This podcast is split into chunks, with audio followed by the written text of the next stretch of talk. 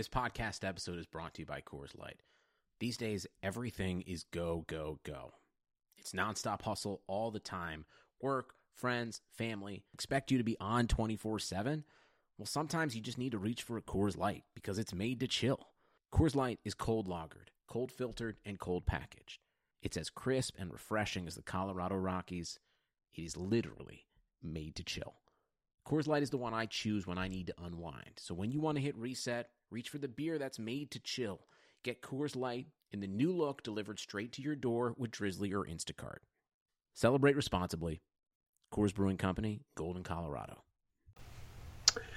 And we're live with a disappointing, but we're here to talk about it. Forever Mighty post game show. Ducks lose to the Sharks 3 0 in a shutout loss. In game one, as we just said, at Honda Center. Series is off on the wrong foot, Eddie. I don't know what to say. It just people, I think, are over panicking at, at this loss. I feel like it's just one game. Um, it's hard to judge how this series is going to go. Both teams had, had time off before the playoffs started.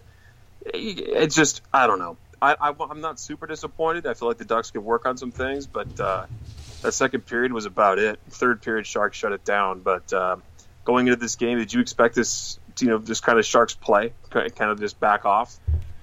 No, I mean, I haven't watched a lot of their their play throughout the regular season, so I'm not sure if this is something they usually do or not. But they did a very good job defending uh, the Ducks in the neutral zone, and, and, really they couldn't get anything going to get in uh, to the Shark zone, and it was just stifling defense and then picking their opportunity on offense. And really, I mean, it wasn't as bad a game as it's it's being portrayed as. I, there's a lot of things the Ducks could work on, but I think there were some things in there if you dig deep enough that that look pretty good. If you if you're going into game two, if they can fix up some of the things on the surface, uh, they have a good chance of turning the series around. I mean, it's game one, and I get it. I mean, we're all disappointed. This isn't how we expected it to go after all the you know winning five games in a row going into the playoffs, snatching home ice away from the Sharks, and then losing game one in unenthusiastic fashion. It's disappointing, but there's still six games to go. Uh, there's a lot of time left for the Ducks to get back in this series. I mean, look, the Ducks hit posts. They had chances in the crease. They weren't able to cash in, and that's just quite frankly where they missed their opportunities. I mean, yeah. the Sharks took advantage of a power play, a, a very undisciplined Anaheim team starting in the second period, uh, which cost them big time. Um, they got caught in a bad line change there, also with a with Vander Kane's second goal, and you know it was just a matter of the Sharks capitalizing and the Ducks not of their chances. I didn't feel like the Ducks were completely overplayed or outplayed rather. Um, Jones didn't have to make a bunch of saves, but he did what he needed to do to get the win. And like you said, it was just, I mean, just a stifling defensive effort by the Sharks once they had the lead. And when you have Brent Burns uh, on the ice, I mean, that guy controlled a lot of play in this game. Very impressed with Brent Burns um, on the blue line for the Sharks. Yeah, and we talked about how he was going to be a key piece for them, and, and, and I mean that's pretty obvious take. Really, is is he's going to be the catalyst for this blue line and to really drive play on offense for the Sharks. But yeah, I mean he played a solid game all around. Not just his offense, obviously getting the goal as well, but really defensively he carried the load for the Sharks, and, and we talked about how Paul Martin was going to be a question mark on that pairing with Brent Burns, but it didn't look that bad. I mean, it was a decent pairing for the Sharks, and, and Brent Burns had an outstanding game, and you know, uh, uh, it's tough to, to look at it and, and say um, the the Ducks aren't going to be able to overcome it because you know it's three nothing from the Sharks but there are some things, and we'll talk about them later. Like I already mentioned, that you know they didn't look that bad. If you dig dig into it. Kesler's line, actually did a pretty good job of shutting down Pavelski's line five on five, despite them getting that that one goal, and then obviously the power play goal. And there's a couple other things that the Ducks did pretty well, despite some of the things on the surface. So it's tough. I mean, we're all disappointed, but um, you know, we'll, we'll move on to game two, and hopefully they they can change some things up. Well, before we get there, we got to break down the game, but let's get to our pregame report. John Gibson back in net for the Ducks, which was just exciting for everybody across the board. A lot of doubts about his health, uh, but he was able to get in the crease tonight and start game one after missing three of the last reg- regular season games. The good tonight scratches. Kevin Bieksa still out. Cam Fowler, as we all know, has the uh, the mystery that no one's reporting on shoulder injury. This classified as upper body. I most likely won't see him, as we've talked about before. Holzer, a scratch, Chimera, and Captain Canada, as well as Troy Terry, are all scratches tonight. Um, interesting, Terry didn't play in favor of Antoine Vermette. Something about the uh, the face-off prowess that Randy Carlyle seems to love. I'm not sure if that's the case, but it just kind of seems like that's the only thing that uh, Vermette has to bring to the table. Um, interesting and scary for Ducks fans, I guess. Joe Thornton took warm-ups tonight, but uh, did not partake in the line rushes. He was just making an appearance to show everybody the crowd that he's here and uh, he's close to coming back. And as we all know, as we broke down um, before this game, the Sharks were 3 0 1 in this season series, but all games except for one were all in a shootout victories. So for the Sharks wins anyway. So the series has a has a chance to be close. And like we just said, the Ducks were not far away. But let's get off with the show, Eddie, and start the intro.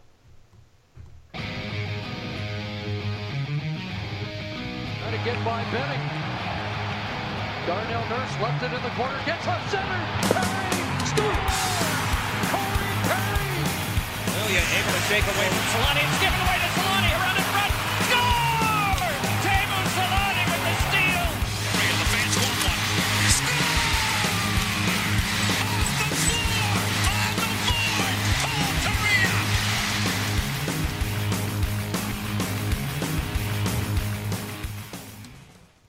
Before we get into the breakdown, I mean, Ruben brings up a point that we've already mentioned here, but he said it's only one game. No, no need to worry yet. There's going to be a game two and, and possible games past. Uh, past. I mean, there's no, there's no need to get worried yet and, and think that the Ducks are out of this series. I mean, it's just one game, and there's plenty of time left. wasn't a great wasn't the greatest game, but yeah, no, exactly. And this is this is the first game of a series is never a telltale sign about how it's going to go. It's just not. Yeah. Now, if the Ducks lose both games on home ice, then you're looking at a problem because it's going to be much harder to win in HP. Um, but I think the Ducks have a chance to come back and, and even the series up here on Saturday. He's totally right. No one should be panicking right now. Obviously, you're disappointed, especially if you were there. You're disappointed. Nobody wants to see that happen uh, when you're paying money to go to a playoff game, but it happens. It just happens.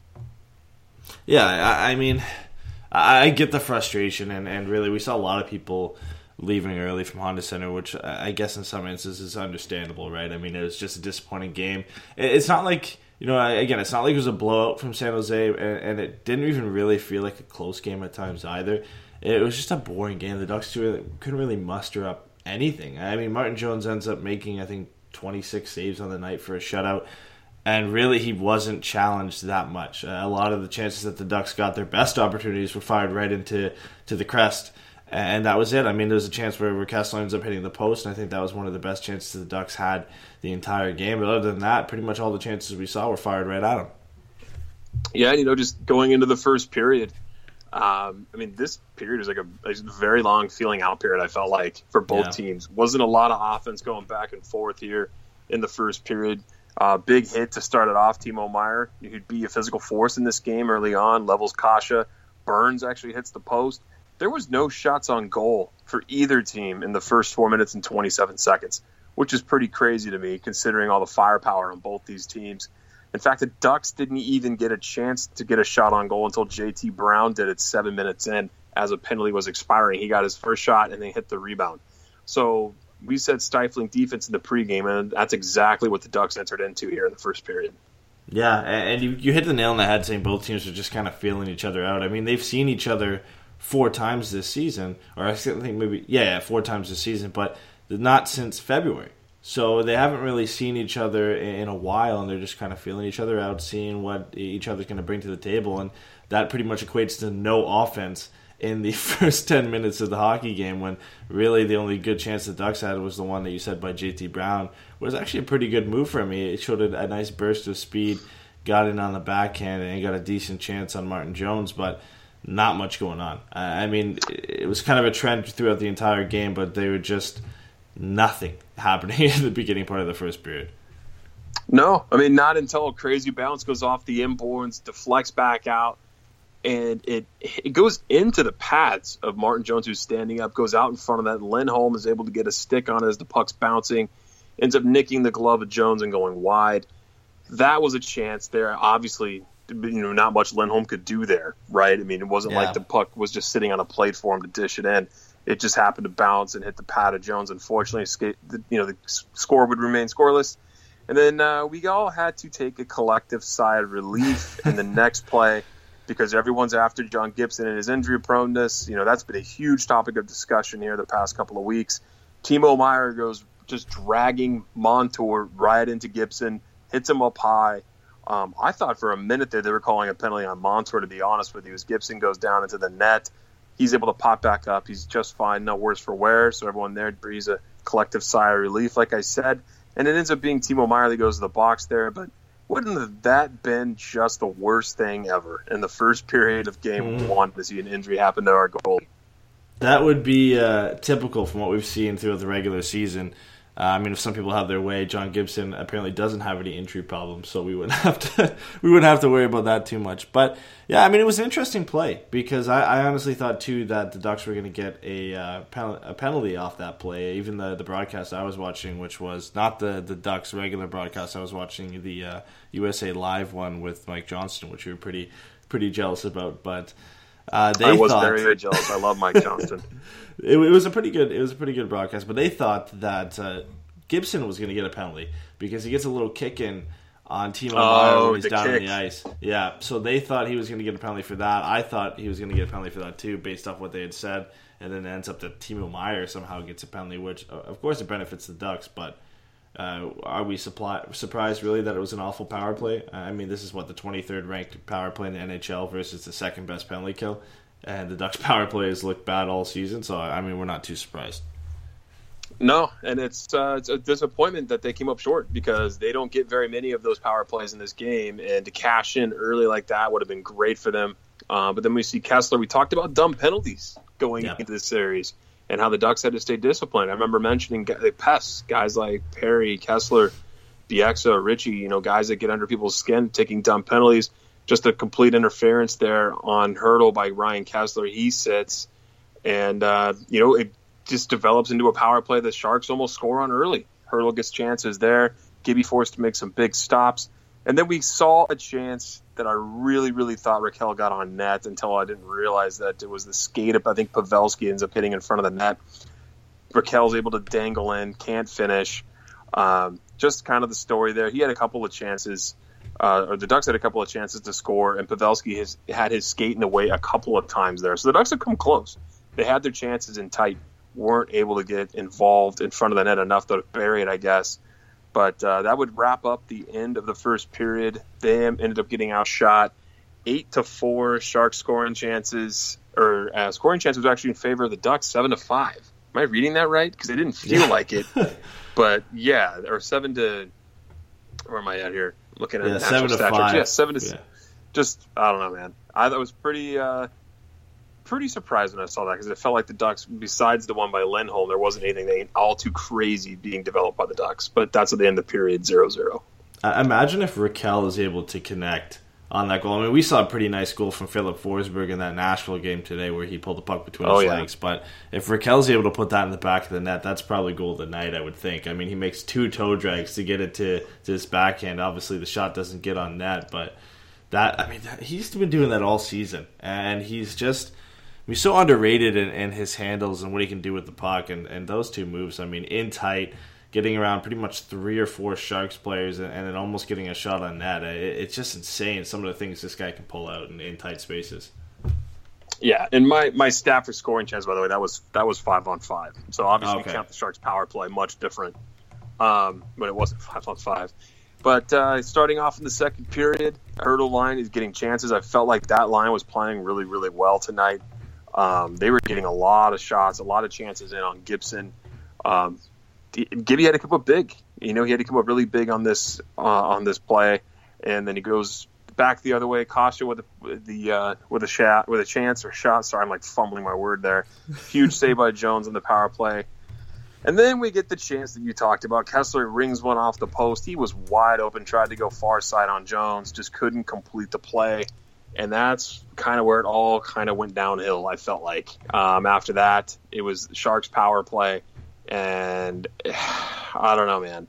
I don't know about how you feel about this, but the Ducks take another penalty on when they're already on the penalty kill. Getzlaf, I mean, he's pretty much forced to having to take that call. Yeah. Uh, as Labanc was in all alone. Sharks would end up converting on the five on three. Pavelski, it's wide open. Patrick Kane or Patrick Kane, Evander Kane, and all of a sudden it's one nothing. Yeah, I mean, they're penalties for sure. Both of them are slashing penalties, but it's such a tough situation to put you in because Getzlaf has to make that play because nobody is doing a good enough job to. I think he slashes Hertl, right? Nobody's really covering him. Getzlaf has to turn around and slash him so he doesn't get a good chance off. And then from there, I mean, you're putting uh, not the best power play in the league, but you're putting a very deadly power play on a five on three, and, and it was almost inevitable that they were going to score a goal. They were looking good already, and then Evander Kane is alone in front. You can't blame Gibby on this one. I, I mean, he really just has to take it. He, I don't think he one times it, but he, he gets it off pretty quick. Not much Gibby can do on that play, and Evander Kane, surprisingly enough, this is his first playoff game, and he gets his first playoff goal. Yeah, he's been waiting to go into the playoffs. Apparently, right? He looked good. Yeah. He's been really, really good on the Sharks team since he came over in the trade. Mm-hmm. Uh, the Ducks broadcast ended up saying about him like, uh, you know, it's real easy to be, to be a, a positive part of a good team. You know, when you're on a team that's not so good, uh, you know, things happen in the room, things are different. They've But all accounts, he's been a great teammate in San Jose. You mentioned it's a change of scenery. I wanted him to come to Anaheim. You, you know, I, I wasn't, I wouldn't have been upset about that coming to Anaheim. Uh, I saw that on Twitter tonight too. Like, you know, Evander Kane. I was like, but what about the baggage? People are saying it's like, come on. But what what, what baggage though? Like look at look at what he's done in San Jose. Have we seen any of that? Any of the concerns that people had about the baggage that he was bringing over there? I haven't. You haven't heard about it since he, he ended up getting traded. You've heard nothing about that since he's been with the San Jose Sharks. No, he's been great. And I'm not, I'm not trying to minimize what he got accused of or what happened Yeah. to him in Buffalo. I mean, at all. But people change. New scenery, fresh people, fresh city. It's completely different atmosphere in San Jose, and he's really been kicking ass since he's gotten to the Sharks. And he had a hell of a first playoff game. Uh, so right there, it'd be one nothing Sharks. Cogs with some chances shorthanded. And if I read this right on NHL.com, the Ducks had nine shots on goal shorthanded. That's triple the amount they had on their power play. That's incredible to me. I'm not surprised. I was like, wait a minute. They're getting like it's a big number. It's a big number, but the Ducks' power play's been so bad, and, and the Ducks have actually looked pretty decent all season in, in on the penalty kill. I don't know if they led the league in shorthanded goals, but I feel like they got a decent amount. I'd have to double check that stat, but they've always looked like they're they're pretty dangerous on the penalty kill. But nine shots, and you said what they had three on the power play, which is which is not good. They didn't get Yeah. a ton of power play opportunities, and of course they had six chances on the penalty kill to get some some shots shorthanded, but. I mean, something's got to get worked out with this power play. We've talked about that endlessly all season, how it's just been awful, and they haven't really been able to work things out. That was the the same case in this game where it, it didn't look good at all. But the Ducks' offense as a whole was pretty much anemic throughout the entire game. But the, the power play plays a big part in that. So yeah, after Cogs had his shorthanded chances, Couture, we're talking about hitting post. Kesler hit one earlier. Couture would hit one off the post here on the power play. Then you would see the Gets for Cal line kind of start buzzing. But they didn't really get a lot of grade A chances. They, I mean, there was a few here and there, but I mean, the biggest one for Rakell is when he ends up hitting a skate in front of the net after he dangled the defense. Um, and then I mentioned Burns. I felt like Burns was creating havoc everywhere. And the Ducks eventually get caught on a bad line change. Evander Kane goes in on a three on one with Pavelski. He gets fed over and he walks in on Gibby and dekes him, goes crashing into the goalpost. It's 2 nothing. Gibson again with no chance. I don't know how you fault this guy on, on any of these goals tonight, especially the last two there. Not much you can do there, and all of a sudden it's 2 nothing Sharks. You can't really fault him on any of them. I mean, if you had to pick one, I guess you can pick the the first goal on the power play. But again, Kane was all alone in the slot on that one. On this one, it's a three on one, and then I mean, essentially a two on one with Pavelski and Kane, the two deadliest players on the Sharks' offense. And there's not much you can do. Kane is in alone and is able to dig Gibson. Gibson does a pretty good job too. I mean, Kane has to go full stretch to to, to sneak that into the far side, but. I feel bad for Gibson because he was kind of left out to, to dry. and That's been the case uh, in a lot of games all season. Uh, but Evander Kane, again, I mean, this guy is just deadly since coming over to the Sharks. Uh, it's it's insane that they're able to only give up a second round pick. And of course, even if they just signed him, even if they sign him in the offseason, it's just a first round pick. And, and you would assume if they go far enough, it's going to be a late first round pick. So, I mean, this deal just continues to look better and better for the Sharks. And he's only 26. It's Yeah. not like he's 30. And if they give him a decent deal, four year, five year deal, I mean, he's going to be solid for him for those years. And I, I don't know. I, he, it's a great pickup. I'm a little jealous that he didn't come to Anaheim. Yeah. Um, not too long after Kane would pot his second, Brent Burns just through a maze of players. All five Ducks were caught down low in front of John Gibson. No chance for Gibby there. It goes through the traffic, right between Gibson's legs, and now it's three nothing. Brent Burns is doing Burns things. Yeah, and that third line for San Jose that we mentioned earlier on as well, they were dominating play on this on this goal, and it led to Burns getting the point shot. And then I, I don't think anybody gets a tip on it, but it, if it like does it not hit something and go down because I feel like Gibson thinks this is going high, and then it ends up going lower into the net. I'd have to watch the replay again, but it, was a weird one for sure because it, it goes through traffic and ends up finding its way into the net. Not much Gibby can do on that play, but uh, all the offense that was getting generated by this third line for San Jose is just surprising. I mean, you know, we'd broken down the game on this show and in other places as well, and talked about how you know the the Sharks have a very deep team, but it's going to come down to which lines can produce consistently. And this line was a surprise for the Sharks. I mean, Henrique, Kase, and Ritchie were, for lack of a better word, awful on the night for the Ducks. And uh, this line for the Sharks stepped up and was one of the better the better lines of the, the entire hockey game. Yeah, what do you think happened with that Henrique line tonight? I mean, they just got eaten alive. Just very uncharacteristic for them. I was very surprised just because they've always been pretty, you know, pretty even, you know, or or on the positive side of things. I don't know what it was. I'd have to go look at their what line mates or of the or what uh, opposition they played against. Did you see who they were up against the whole night? Uh, last time I checked it, it was like it varied a lot, uh, and I'm gonna I'm gonna pull it up real quick because Adam Henrique's the first guy who comes up. So if you look at Adam Henrique and who he played against the entire night, Timo Meier is number one. This is five on five.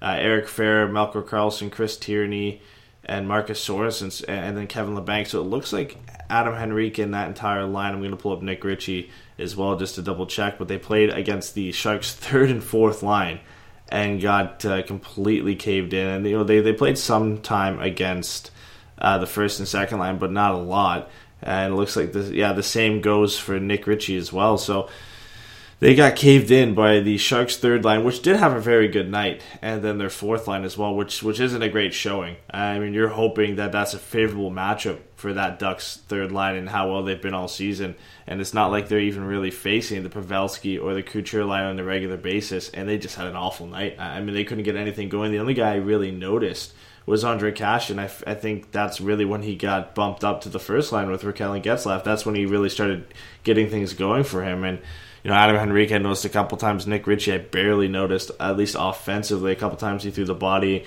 and was getting involved after the whistle, but that was pretty much it. Yeah, no, not much good for them at all. Uh, it was very poor, poor performance from them.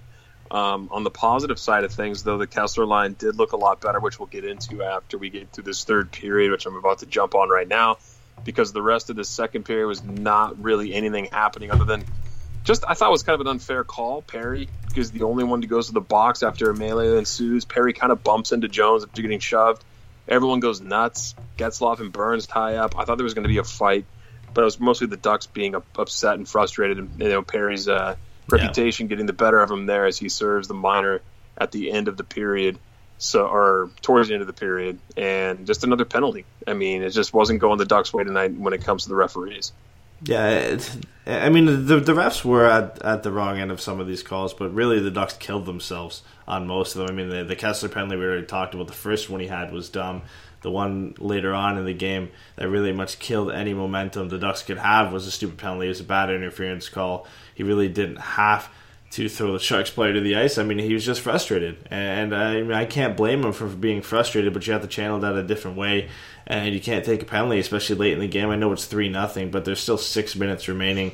There's plenty of time to get something going, get a goal, and then pull a goalie and have a chance to tie the game. Mean, the Ducks have done it before, and the discipline was just was not good, and it's been a trend all season and it's something the Ducks are going to have to work on for this next game because you can't give this Sharks power play the amount of opportunities they had. I mean, the Ducks got lucky that they only got one power play goal tonight, and it was on a five on three because San Jose easily could have scored two or three more the chances that they were given. No, it's true. They didn't look good, and the second period and then three nothing Sharks. my notes for the end of that were uh, Evander Kane and Brent Burns are money. I just felt like they were dominant um, in the first half of this game. Uh, going into the third period, I don't know what you want to talk about in this third period because I really felt that it was just clogged the neutral zone hockey for the Sharks. The Ducks Yeah. couldn't get anything in tight in on on Jones for a grade A opportunity. The rebound chances in this game, I felt like all over the place. Whenever they had a chance to get a, a, puck towards the net on a rebound, there was a Shark stick in the way, a Shark skate in the way. They did a great job in shutting down the Ducks' offense. Um, they just couldn't get anything through. There was just nothing going through on net. And as you said, when it comes to penalties, Kesler would take another penalty in this third period, the interference against Logan Couture. Just undisciplined. Um, and I know we all love Kesler, I do too. But a, a pretty undisciplined game for him to be able to take two penalties like that um, in a game which they're losing. So this this third period, though, man, um, Yeah. did you see any light in the tunnel for the Ducks heading out of this third period? Just because I felt like they were just ready to scrap the game and get ready for Saturday. I mean, the shot attempts were actually even. I believe for this most of this period, I'd have to me double check here, but I think they, I mean they were better than the first and second, but you didn't really see it. Um, it, it I mean they actually turned the tide of the, the, the Ducks in the third period had uh, 26 Corsi for against 14 against, so they actually controlled the third period somewhat. I think it's, this, it's more of the Sharks just sitting back and and really not trying to get anything going on offense. I mean, they're up three nothing, uh, and they were doing a good job defending already. They were just going to sit back and, and pick their chances throughout this one. But the, the funny thing is, the Ducks' best chances in this game came off the flukes that came off the boards. Uh, I mean, the Silfverberg shot that almost went in and bounced in off Martin Jones. There was another play where it came off the boards and almost went in off Jones. Those are really the best chances the Ducks had and they were flukes, other than Kesler hitting the post, and, and that was pretty much it. It was just just such a bad game from the Ducks all around. Not what we really expected them to do coming out of the gate after such an exciting finish to the season, winning five games in a row. You thought, you know, they're going to come in hot. The Sharks are coming in losing five of their last six. And it, it looked like it was the other way around. I mean, it looks like the Ducks had just rattled off six losses straight coming into the postseason and continued that play in the first in the first game here. Yeah, if you don't make the opposing goaltender work, it's going to be real tough to beat them and take the win. Yeah. Um, the star players for the Sharks took over this game. Looking just down the stat line here, Evander Kane with six shots on goal. Timo Meier, not even a star on the Sharks, good player, five shots on goal. Thomas Hertl, four shots on goal. So you know, just some notables there. I mean, Burns, uh, you would expect to have a bunch of shots, and he he did. He had nine. yeah. He had nine shots of their 34 shots on goal. So involved everywhere. He played 28 minutes. Just a great game by the Sharks. You know, great road game. I felt like they got the lead and then shut her down. And the Ducks, even though they may have, may have controlled the possession side of things and the shot share, they just weren't dangerous in the third period enough to come close to, to getting a goal. Um, I like how it says they had, uh, what was this on here? 41 hits to 22 for the Ducks. So that doesn't buy you goals No. they really need to focus on trying to get some, get the pucks in the net there and, and get rid of the uh, the sideshow of trying to you know rough up the sharks and and uh, and get them to take penalties because it's not happening. The Ducks were on the wrong side of that all night. Yeah, I feel like the Ducks got away from what was making them so success- successful in the last five games of the regular season, and a lot of that is credit to the way the Sharks played throughout this entire game. I mean, they just suffocated the Ducks' offense pretty much from puck drop. I mean, the Ducks couldn't get anything going because of how well the Sharks were playing defensively, and that, and that's honestly something I didn't expect from this team going into this series. I, I knew they were going to be good defensively, but I actually thought the Ducks had the edge, and it was just the system that the Sharks employed. The Ducks had no answer for it. And uh, I don't know if it's going to be the same thing the Sharks go with in game two, but I'm sure you're not going to fix something that's not broken. So the Ducks are going to have to come into that game with an answer to that. Otherwise, they're going to end up going into San Jose down two games to nothing. Yeah, it's unfortunate, but this game would end three nothing, and the Sharks would take the 1-0 series lead. Game two back at Honda Center on Saturday night, so everyone's looking forward to that. Let's get to the post game here, Eddie. Uh, let's talk about Pettersson and Welinski. That seems Yeah. seems like a good place to start, just because we've already talked about the shot share and uh, how the how all the periods went. Now getting to the post game here, Randy Carlyle did something that we didn't think he was going to do. We I really thought he was going to have a veteran presence in there, Lisa Holzer, if Bieksa wasn't ready, but he went with the kids. Uh, was that the, the right idea or the wrong idea? How'd you feel about Pettersson and Welinski in this game too, or in this a- game? Yeah, it was a weird decision because Holzer got sent down to San Diego, and we kind of all thought that Bieksa was going to be ready to go. And then uh, we get the, the lineups, and you see Pettersson and Welinski, and, and it ends up being the wrong decision, I think. I mean, obviously, we don't know because Bieksa wasn't in the game, so we don't know how that outcome would have been, but I, I felt like he would have been a little bit more of a calming presence down on that blue line with, with Marcus Pettersson. Welinski looked okay. He had a couple chances offensively.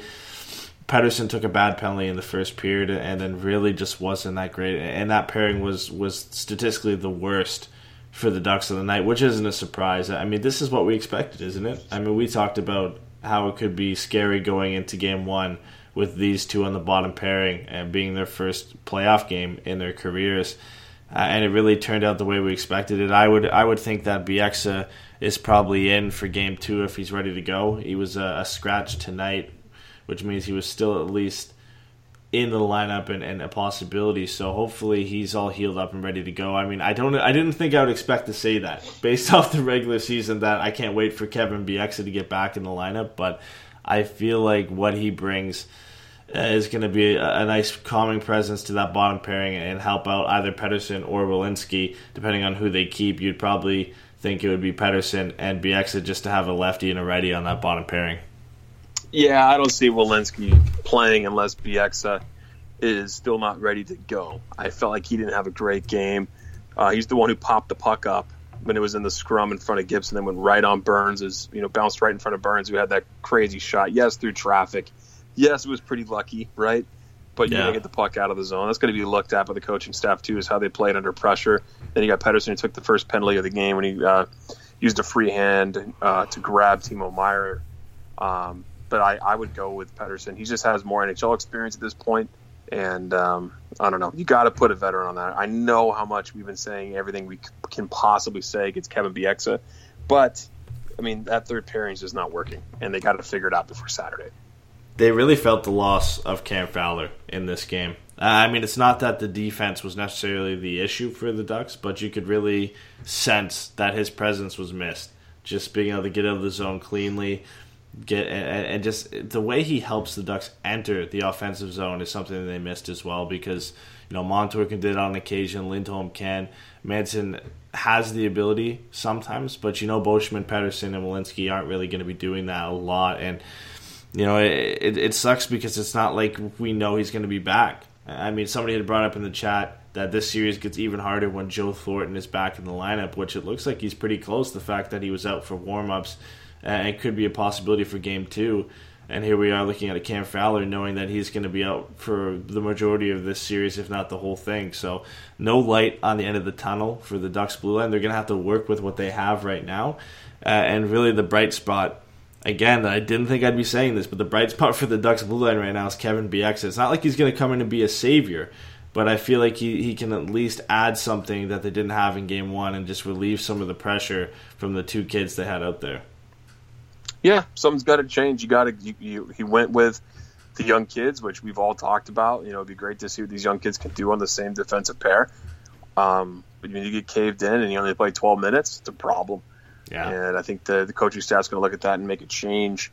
Um, not that I love Bieksa down there, but uh, you got to have somebody in there with some experience and just see what there gets you because it's a roll of the dice. I mean, it's hard to ask the top four to play any more than they already did. Manson, mm-hmm. Lindholm, almost you know, 24 minutes, 23 minutes. Uh, Montour, Beauchemin, 21 minutes, 24 minutes A lot of time being logged by those guys, and it's, it's going to be a long series if, if the Ducks can make it one, right? I mean, the Ducks got to get back in it here, but I feel like it has that vibe to me that it's going to be a long series. I don't think this is over by any stretch, but um, yeah, let's see what Bieksa can do. He's had some time off, maybe he's got some legs left in him.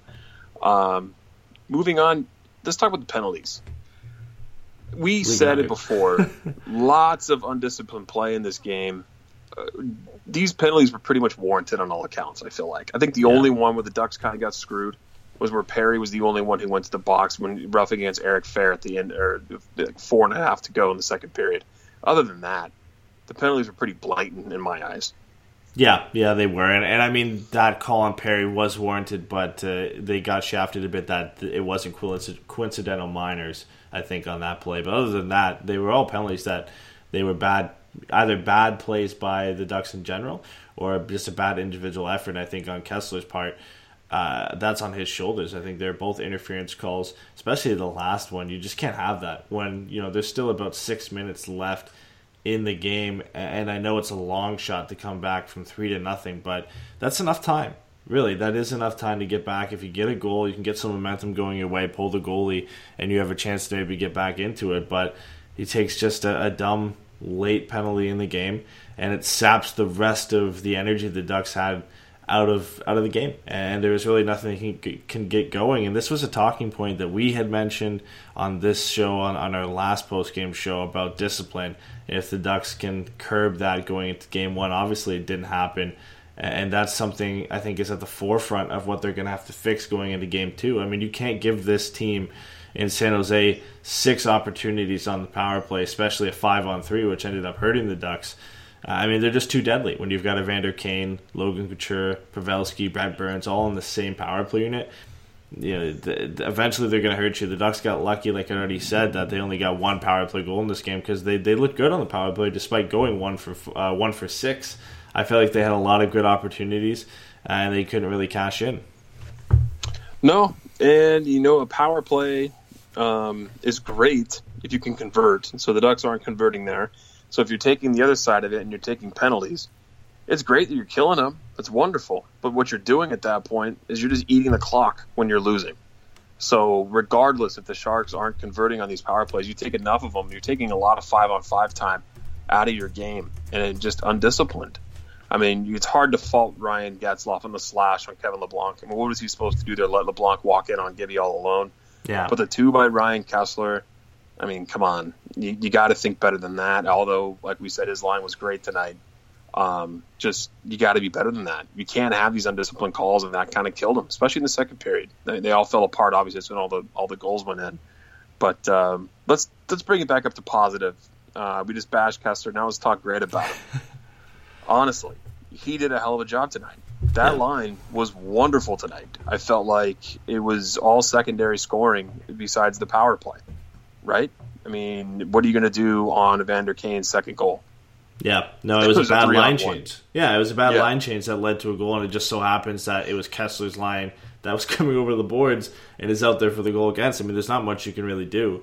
Other than that, the Pavelski, Kane, and Donskoy didn't have a lot going for them. Uh, they had the power play goal, and then they had this goal, which makes it look like they had a very good night because they contributed to two of the three goals. But they, they really didn't get much going because that they were able to shut them down. It's just the offense wasn't there for this line, and uh, Kesler was kind of a, a loose cannon, as I believe uh, Matt said in the chat, and it kind of plagues the the night that they had. But you look at the underlying stats, and they did a good job of preventing any offense five on five from this line. If they can continue this into game two, and the Ducks fix up the little things that are going wrong right now, this is, a, this is a completely different outcome. And I'm not saying the Ducks are, are coming out three nothing winners if they fix a couple things up, but this is definitely a closer game and, what we expected, like a two one, a three two game, uh, where you know the Ducks' number one priority is shutting down Evander Kane. Pavelski and Donskoy. And they did a good job of doing that in this game. And if you can do that through the entire series, it gives you a very good opportunity to win if your top line and Getzlaf, Perry, and Rakell can get going offensively, and if Henrique, Kase, and Ritchie can turn things around after an awful game tonight. Yeah, hundred percent. They we have a lot to look forward to on Saturday. I expect a much different Ducks team. Yeah. Um, I really do, and I expect this honestly the Henrique line to be better. I mean, Kase ends up getting moved up on the top line. Perry gets slotted down. I don't think that was a knock on Perry's game. Um, he wasn't amazing tonight, but I felt like Carlyle was just trying to cycle things up and get some speed on that top line because I mean that's what Kase brings, obviously, and finishing ability. It's unfortunate it didn't click, but uh, I expect a much better Henrique line out there. They were they were paired against the Sharks' third line of Timo Meier, Chris Tierney, and Kevin Labanc. Who, who, and who? If you're not from San Jose, right? Yeah. If you're Yeah. not it- from San Jose, who are those guys? yeah. It, I it's a guess you could very say the young. same thing for the Henrique line, Yeah. but I feel like the Henrique line's better. I really do. I felt like they should have played a much better game, and for whatever reason, they got outplayed. Yeah, it's a very unique third line in San Jose where they've got a lot of guys who can get things done. I mean, Labanc has been good for them at times uh, this season. Timo Meier is a unique guy where he was a top prospect. and he hasn't had a bad season. He's a 20 goal scorer, similar type of season to Ondrej Kase. So he's an underrated guy, and Chris Tierney is a pretty good third line center. But it, yeah, I mean, you're right. Like who, who, and who. These aren't the guys you expect to be dominating, and they were the Sharks' best line tonight, and they really victimized the third line for the Ducks. And, and it wasn't the only line that, that the Ducks' third line was matched against. They got beat up by the Sharks' fourth line as well, which is not something you would expect. The fourth line for the Sharks definitely isn't a strong line, but I mean, they've got to turn something around. And we've seen this from uh, Henrique's line a lot since they've been put together. There's some nights where they look unbeatable, and there's other nights where they just completely disappear and look like a shell of the line that we're used to. So, I mean, they got to get things going. They can't. This can't be a trend for them. This can't be consistent throughout the entire series because the Ducks need some depth scoring. I felt like Getzlaf, Perry, and Rakell looked pretty good tonight. Obviously, they didn't have their best stuff, but uh, you know they're going to continue to bring on a nightly basis. If Kesler, Cogliano, Silfverberg can continue to play defensively the way the way they did tonight, the Ducks are going to need that extra boost of offense if they're going to make anything out of this series. No, I agree. It's funny that you say that that third line was one of the better lines tonight for the Sharks, considering Evander Kane has his name on the score sheet twice. Yeah. And same with Pavelski. But it's like you look at that one bad line change by the Ducks and then the five on three power play. Outside of that, I don't feel like he was getting grade A chances. Mm-hmm. So he just made good on both of those. Obviously, I mean he converted, and that's that's the difference in the game.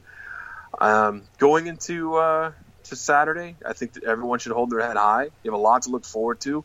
Tonight was a bummer, but uh, I feel like the Ducks are not out of it by any means. They're going to come back nastier. They're going to come back bigger. I feel like they're going to play a, a tougher game.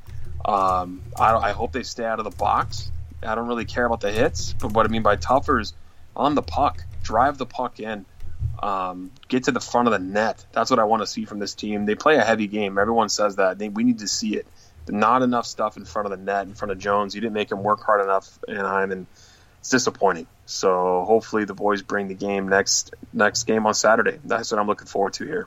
Yeah, they have to. I mean, it's it's statistically it's not a must win, but if you drop both games at home, I mean, it's it's extremely hard to come back. I, would be interested to know what the stats are for a home team that drops the first two games and, and for teams that have come back and actually won a series after that. I'm sure it's pretty low.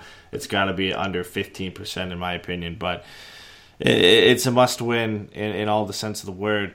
On Honda Center, on home ice, you've got to. I mean, right now you've given up home ice essentially if even if you split the series right now, and then you've got to go to San Jose and at least take one away from them, and, and that's going to be tough. I mean, San Jose was a good team on home ice, but the Ducks were, were the better team, and they're going to have to show that in Game Two. I, like you said, I expect a much better game from Anaheim, and Game Two, I feel like the things that went wrong in this game aren't necessarily massive things that can't be fixed.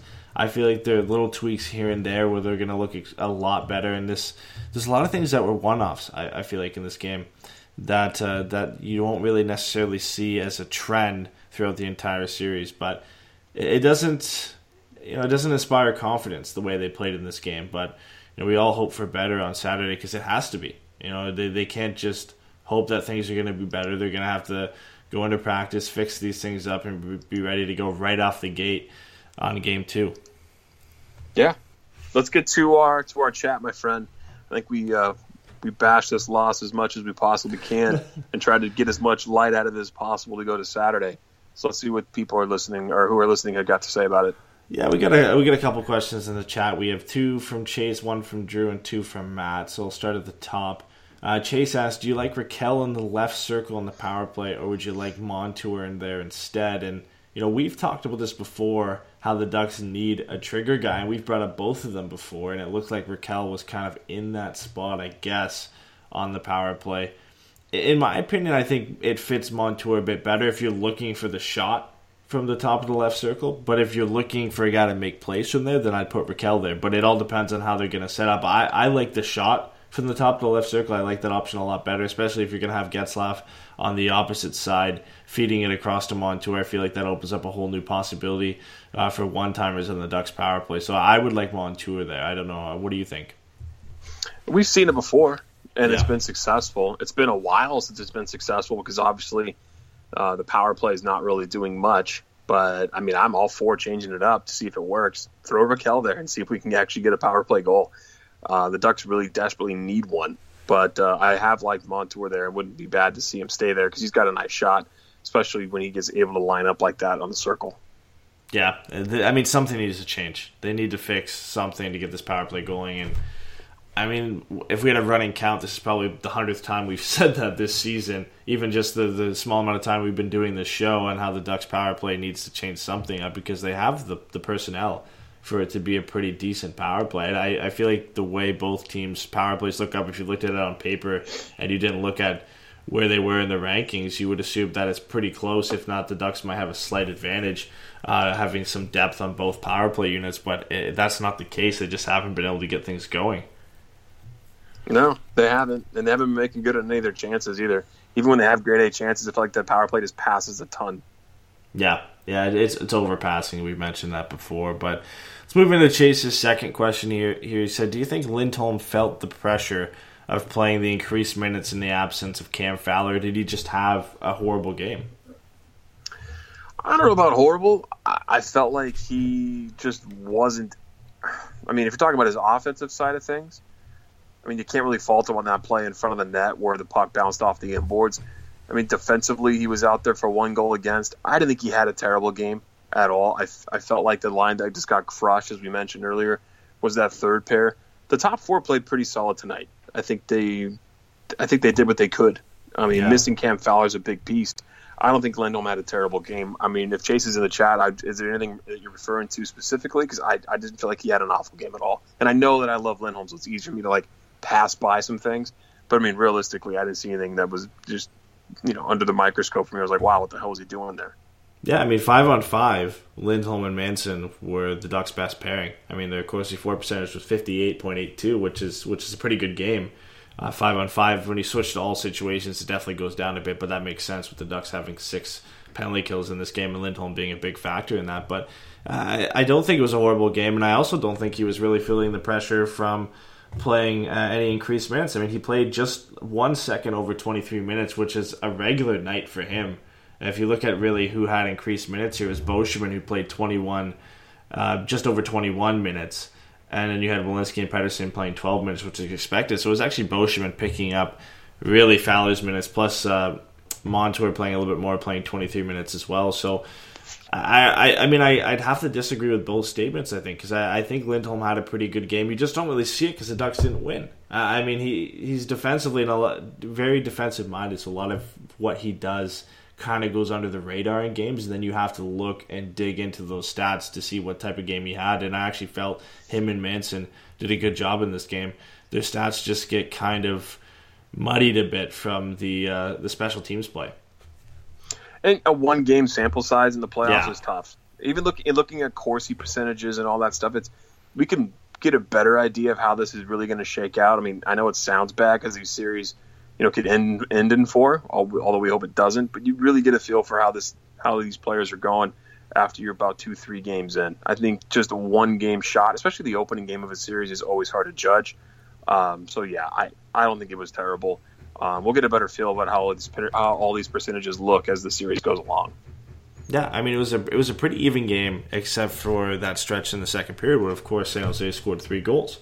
Uh, other than that, and it's it's it's easy to say that and look at it say other than that, I mean they played a pretty good game because there was no goals scored outside that stretch in the second period. But I, I felt like it was a solid game for the most part for the Ducks. There's just as we've mentioned at nauseum on this podcast today, uh, just a couple things they have to work at and get going and fix up for the next game because I don't think it's um, you know burn everything, start over, and get ready for game two. I feel like it's make a couple tweaks here and there and go off what was successful tonight and hope that it's successful in game two. Um, Put the puck in the net. Yeah, yeah. I mean, yeah. There's a it's a simple answer right there. Put the puck in the back of the net, and they didn't get a lot of good chances in this one. Got a little bit unlucky with a couple posts, but I mean, they've they've got to generate some better chances for themselves, and they've got to figure out. I think priority number one is figuring out how to get through the system that San Jose employed tonight because they they couldn't get anything going because of that, and, and that's credit to San Jose and the way they set up uh, and and stifling the Ducks' offense. So we'll have to see how they go in game two. This question here by Drew. I mean, it kind of goes into that because he asked our thoughts on the lines tonight. Said Brown seems like a better fit for this series than Vermette and then he agreed with us about it not being about Gibby uh, and, more about the lines in general. Um, yeah, it can't be about Gibson. That's really that's really tough, right? You can't really blame him like, anything on him on that. I don't even want to go on Facebook. I usually stay off Facebook after a loss like this. People just go crazy. Um, I agree. Brown seemed like a good fit. I felt like he plays good games when he's when he's in the lineup. We talked about it a little bit, Vermette. I don't know why he's in the lineup. I mean, Yeah.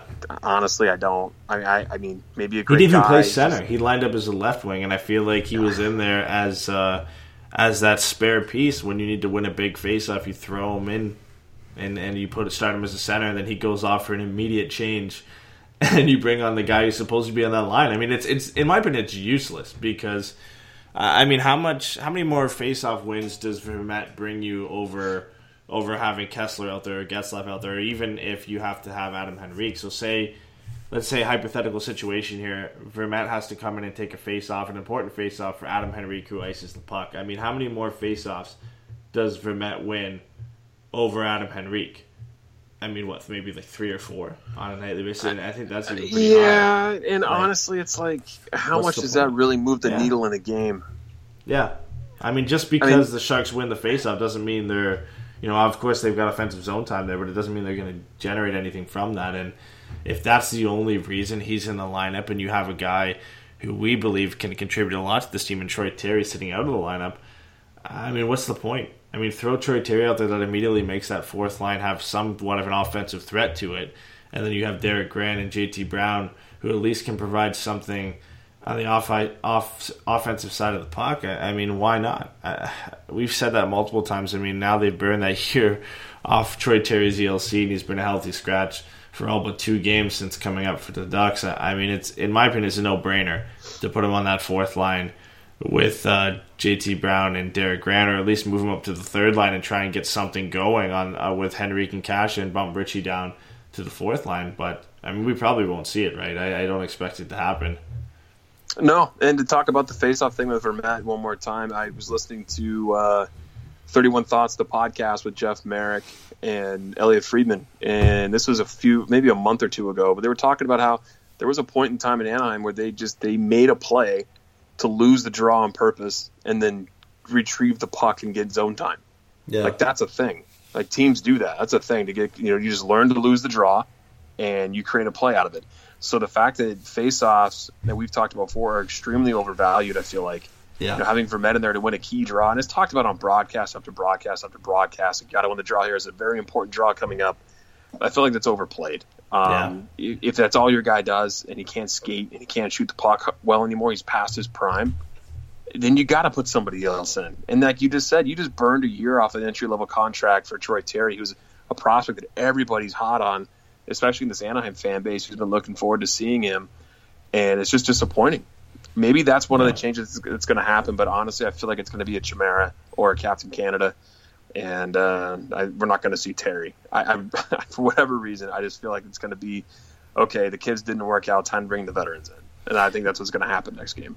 Yeah, and I think too is you know if you have Vermette on the ice and, and all he can do is win faceoffs because he doesn't really contribute that much offensively or even defensively at times. You know, even if you win that defensive zone faceoff, it doesn't mean you're you're going to get the puck out or you're going to control the puck. And if you turn it over, Right. then now you've got a liability in Antoine Vermette out uh, in, in this defensive zone. Or even if you win it on the offensive side, you're five on four for a bit if you decide to throw Antoine Vermette right to the bench. And if it's a long change, then you've got to wait for another guy to get out, and you, you maybe lose the puck in the time that it takes him to get to the bench and get a guy, say like Rakell, back on the ice. I mean, it, it rarely works. I mean, there might be one or two times where it works. We're having Antoine Vermette winning a big face-off, uh, and it leads to a goal or a good chance. But uh, I mean, for what? Maybe one or two chances in the game, if that, if we're lucky. Uh, there's no point in having him in the lineup when, when again, we're going to mention, when you have a guy like Troy Terry, you can put in there who can at least create some offense on his own. And, and then you have that ability to throw that guy on the ice and make your team a little bit deeper. I, I, I don't see why the decision was made, but I'm not surprised with it based off of what Randy Carlyle has done this season. No, it's true. I mean, uh, oh, I just saw this from Gordon Bombay in chat. Yeah. He said, "Can we remind everyone that the Sharks aren't known for holding a series lead Ask the Kings and the Oilers?" So very true. Very, very true. But we got to make some changes here to get going in the second game. Matt asked the question Would you guys agree that everything looked like a struggle tonight? I don't think you could say it any better than that. Yeah. That's just the kind of game it was, especially once the Sharks got the lead. I mean, Oh, I would yeah. argue before it was pretty even, and the Ducks had their chances and couldn't and couldn't bury them. But once the Sharks had that lead, it was like, okay, shut down City. It's just what was going to happen in this game. Yeah, and I feel like it, it really portrays the offensive side of the game for the Ducks. Everything just looked like a struggle. They struggled to get through the system that San Jose was putting up. They really didn't get any chances. I feel like the Sharks didn't get a ton of chances uh, on their own. Uh, offensively, I feel like they didn't generate a lot, and the stats kind of back that up a bit. Other than the goals that they had, I mean, they, they were kind of flukes in their own right. I mean, the, the the Burns one, there's not much you can do on that one, and then of course the the Kane one's on a five on three power play where you're expected to score. So, uh, I mean, uh, I I don't uh, I don't know how to sum it up better than that. You're right. I mean, it was just a struggle. It's a disappointing loss. There's a lot of things that, that can get changed up for game two, but it's it's not a nightmare. And going to Brea, I was going to bring that up uh, before you brought it up, saying how you know people get so down after a big loss, and you look at the Oilers who lost seven to one to the Sharks, and imagine how their fans felt after that loss, probably thinking that the series is over. I mean, you just got battered. Imagine how Flyers fans feel right now after getting battered seven nothing uh, by the Pens in the first game of the of the playoffs. I, I mean, they, they're probably feeling a bit down. They're probably feeling more down than us, but it's it's game one. It's game one Hey, of the. that, of that's how us Ducks series. fans felt against the Oilers last year in Game Six. Remember Exactly. that? Yeah, That was an I'm- awful Game Six after the crazy comeback in Game Five. They go to Game Six and Edmonton just gets slaughtered. I mean, just it's the nature of the slaughtered. playoffs. It's the nature of the playoffs. Every loss is is elevated in disappointment off the regular season because it's a seven game series. I mean, losses are, are huge. So I, I get it. I mean, we're all disappointed right now, but eh, you know this is a game one loss. There, there's still six games to go. The Ducks just have to win four of those six games. San Jose still has to win three to win the entire series. It's not like they win on Saturday and and it's over. So there's still plenty of time for the Ducks to get back in there, and there's some encouraging signs from this three nothing loss that looks like this uh, this thing they might be able to easily turn things around for game two on Saturday. Let's get to Matt's last question. He says, "What are the three biggest reasons the Ducks couldn't even bury one goal tonight?" I'll go. I'll, I'll do one, and you can do another one. Then we can maybe meet in the middle on the third one. But for me, the biggest thing was uh, going to the penalty box. Very Yeah. undisciplined play. Undisciplined play with the Ducks tonight. That killed them. I think that was the biggest reason. You take the biggest chunk of time out uh, for them to, to try to get a goal, and we all know their power play wasn't going to work on it. So for me, it was all I was all about the PK. Too many penalties. Yeah, and, and the one for me, as we already mentioned, was the Sharks setup today. Their their system and the way they set up to neutralize the Ducks' offense, neutralize their chances coming through the neutral zone. That there really wasn't much the Ducks could get going. So you couple that with uh, the amount of power or the amount of penalties the Ducks took. You're basically taking what they took six penalties. Obviously, the seventh was taken with about five seconds to go. So you're taking about 12 minutes off the clock being on the penalty kill. You're not going to generate a ton of offense during that time. Of, of course, the Ducks ended up getting nine shots uh, shorthanded, so they generated something, but uh, that really takes a big chunk out of why you really can't get anything going. What would be the third reason for you? Um, th- for me, it was no direct, like, grade A opportunities from that home plate. You know, right in front of the crease. Uh, it seemed like everything was more or less pushed to the side and off skates. The Ducks didn't get enough clean looks in front of Jones, and I think they're going to look to fix that problem on Saturday. Yeah, I feel like that's a product of the uh, the way San Jose was set up too. I mean, they were really pushing everything to the outside. I, I I feel like it's really the two things we brought up. If I had to pick a third, um, I, I would say, and it's kind of a cop out, but just how bad that third line played. I mean, they really got outplayed by the Sharks' third and fourth lines. And that's uncharacteristic and something you don't expect. I mean, that's the matchup we'd probably take, right? With this third line, you would want them to be matched up against the Sharks' third and fourth line and hope that they can take advantage of that, and they didn't. And they really got outplayed, and that's something that's going to have to change if the Ducks' offense is going to turn around for game two. No, you're 100% right. I mean, I'm not trying to promote my other show, but on the Puck Guys podcast, we interviewed Kevin Kurz, who uh, covers the Sharks, and he said, look out for Timo Meier. Yeah. that was one guy he said. I was like, really? He's like, yeah, watch out for that guy on the third line. So I drafted uh, Timo Meier because of that today. so Yeah, I good. paid dividends already. He picked up an assist. and he caused havoc. Yeah. That line was everywhere. Um, another thing I wanted to give a shout out to the Ducks organization, just real quick. Um, there's been just all kinds of outpouring support, um, you know, for the the Humboldt Broncos up in Canada, and for the small town there. You know, they lost all those kids and coaches and the trainer, and it was pretty cool to see what the Ducks did. I don't know if you guys saw it on social media. But uh, if you, you they were able to bring in your your sticks, you could donate sticks and lean them up against Wild Wing. The players all did it. Like it's the statue outside, and the Ducks were auctioning off all the player sticks. All the proceeds was going uh, to help out the families in that tragedy, and all the sticks that we donated, that countless people donated, gets donated to the youth program uh, for the rinks, which my daughter's a part of. I thought that was really cool. I just had to give a shout out to the Ducks on that. I just the hockey community is amazing when there's a tragedy, and I know it's been talked about all over the place. But I think any any sort of help to give those families, yeah, you can't replace what they lost, but any sort of, of help just makes a world of difference. I thought that was a, just a stand up job of the Ducks. I mean, it's a stand-up job for the hockey community in general. I I mean, this Yeah, it's true. this it's six days, and the GoFundMe has raised ten million three hundred twenty-two thousand dollars for the families involved in this. I mean, that's that's insane, and that's from one hundred twenty-one thousand, just over one hundred twenty-one thousand different people. donating Over to sixty this fund. countries.